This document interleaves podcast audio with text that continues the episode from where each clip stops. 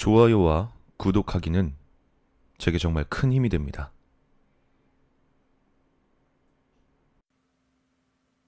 평소 친하게 지냈던 회사 동료가 어째서인지 바다에 가는 것만큼 한사코 거절한다. 이유를 물어봤지만 별로 말하고 싶어 하지 않는 기색이었다. 궁금해서 같이 술을 한잔 하면서 술에 취한 그에게 캐물은 후에야 이유를 들을 수 있었다. 그가 아직 학생일 무렵 친구와 함께 여행을 갔었단다. 기말고사가 끝난 다음이랬으니 한겨울쯤 됐을 것이다. 여행이라고는 하지만 어딜 정해놓고 가는 건 아니었고 친구네 개까지 셋이서 차를 타고 정처 없이 움직인 모양이었다.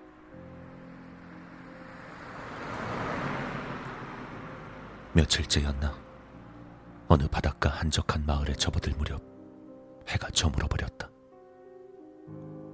곤란하게도 휘발유도 거의 떨어져 가고 있었다고 한다. 해안가 오솔길을 달리며 내비게이션으로 찾아보니 금방 주유소를 발견할 수 있었지만 가게 문이 닫혀 있었다. 혹시나 해서 뒷문 쪽으로 돌아가 보니 문에 커다란 소쿠리가 매달려 있었다.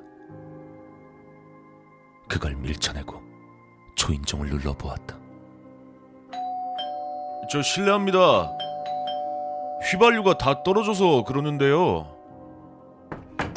계세요? 안쪽에서 잠시 인기척이 느껴졌지만 대답은 없었다. 아 뭐야 이거 안에 사람 있는 것 같은데 무시하는 거야 뭐야? 잠깐 나와서 기름 넣어주는 게 뭐가 어렵다고. 씨. 동료는 왠지 화가 뻗쳐 다시 초인종을 누르고 소리쳤다. 아, 실례합니다.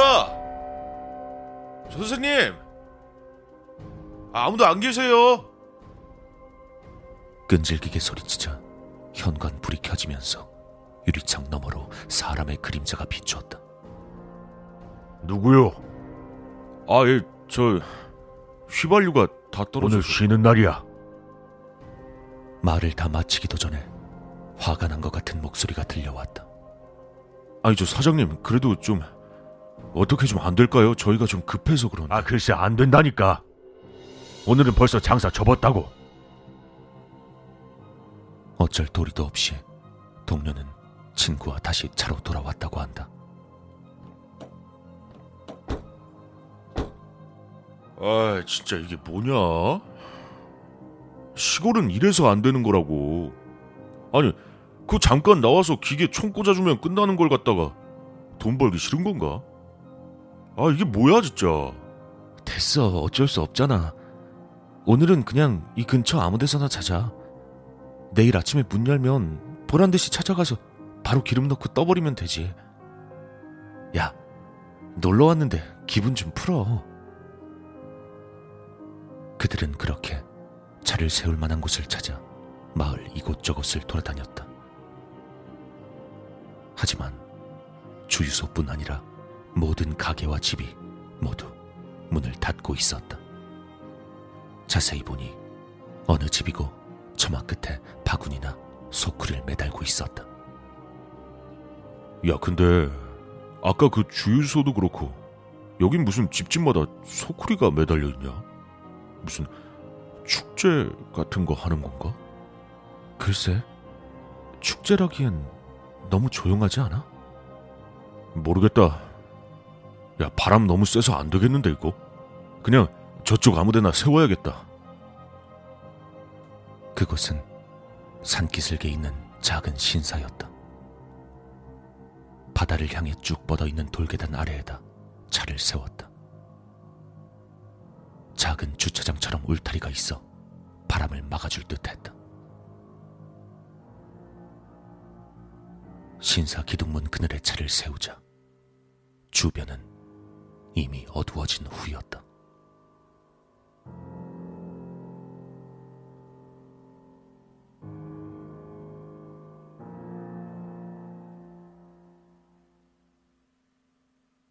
할 일도 없겠다. 동료는 친구와 이야기나 좀 나누다 모포를 덮고 운전석 쪽에서 잠을 청했다고 한다. 몇 시간이나 지났을까? 개가 으르렁대는 소리에 눈을 떴다. 그때 주변에서는 왠지 강렬한 비린내가 나고 있었고 개는 바다를 향해 이빨을 드러내고 으르렁대고 있었다. 친구도 눈을 떴는지 어둠 속에서 눈만 껌뻑였다. 달빛에 비친 바다는 낮에 봤던 것과는 달리 기분 나쁠 정도로 고요했다. 살풍경한 콘크리트 암벽에 꿈틀거리는 파도가 비친다. 잠깐만. 야. 뭐야, 저거? 친구가 입을 열었다. 처음 봤을 때 그것은 바다에서 기어나오는 굵은 파이프나 통나무 같이 보였다. 마치 뱀처럼 몸부림치며 천천히 무태 올라왔지만 이상하게도 아무 소리도 들리지 않았다고 한다. 아니, 놈의 몸 자체가 뭉게뭉게 피어오르는 검은 연기 덩어리 같아 실체가 있는 것인지조차 알 수 없었다고 한다. 그 대신 어디선가 하는 귀울림이 계속해서 이어지고 있었다. 구역질 나는 비린내는 점점 심해질 뿐이었다. 그 녀석의 끄트머린 해안가 길을 가로질러 건너편 집까지 닿고 있었다. 아직 반대편은 바다에 잠긴 채였다. 집 처마를 들여다보는 듯한 그 끄트머리에는 확실히 보이진 않지만 얼굴 같은 것이 분명히 있었다. 두 사람 모두 담이 약한 편은 아니었지만 그 모습을 본 순간부터 불길하다는 생각이 온몸을 지배해 몸이 굳어 움직이질 않았다고 한다. 마치 심장을 움켜쥐고 놓아주지 않는 느낌이었다고 할까. 그것은 처마에 매단 소쿠리를 계속 바라보다가 이윽고 천천히 움직여 다음 집으로 향했다. 야, 야, 뭐해? 시동 걸어. 친구의 떨리는 목소리에 동료는 겨우 정신을 차릴 수 있었다. 움직이지 않는 팔을 간신히 들어 길을 돌리자 적막한 가운데 엔진 소리가 울려 퍼졌다. 그것이 천천히 이쪽을 돌아보았다. 뭔지는 알 수 없었지만 눈을 마주치면 안 된다는 직감이 들었다고 한다. 앞만 보며 엑셀을 밟아 급발진했다. 그와 동시에 뒷좌석에서 미친 듯 짖고 있던 개가 훅 하고 숨을 들이쉬더니 쓰러져 버렸다. 무심코 뒤를 돌아본 친구도 휙 하고 숨을 들이쉬더니 그대로 굳어버렸다. 동료는 친구의 어깨를 강제로 잡아돌려 앞으로 시선을 돌렸다. 하지만 친구의 얼굴은 딱딱하게 굳어 있었고 눈엔 초점이 없었다고 한다.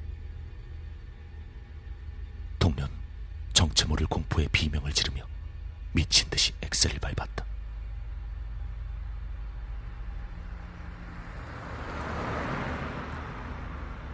그나마 남아있던 연료가 다 떨어질 때까지 달려간 뒤 한숨도 자지 못하고 아침을 맞았다고 한다. 친구는 의식이 불명확한 상태로 근처 병원에 입원했고 일주일가량 고열에 시달렸다고 한다. 회복된 후에도 그 일에 관해선 결코 입을 열려 하지 않았고 이야기만 꺼내려 해도 불안해했다고 한다. 결국 그가 무엇을 보았는지 들을 수 없었고 졸업한 뒤에는 그대로 사이가 멀어지고 말았다. 함께했던 개는 심한 장난 증세를 보인 끝에 가까이 오는 사람에겐 누구에게든 거품 물고 달려들려고 하는 바람에 어쩔 수 없이 안락사를 시켰다고 했다. 그것이 무엇이었는지 동료는 아직도 알 수 없다고 이야기했다. 하지만 그 이후 지금까지 바다엔 결코 가까이 가지 않고 것이다.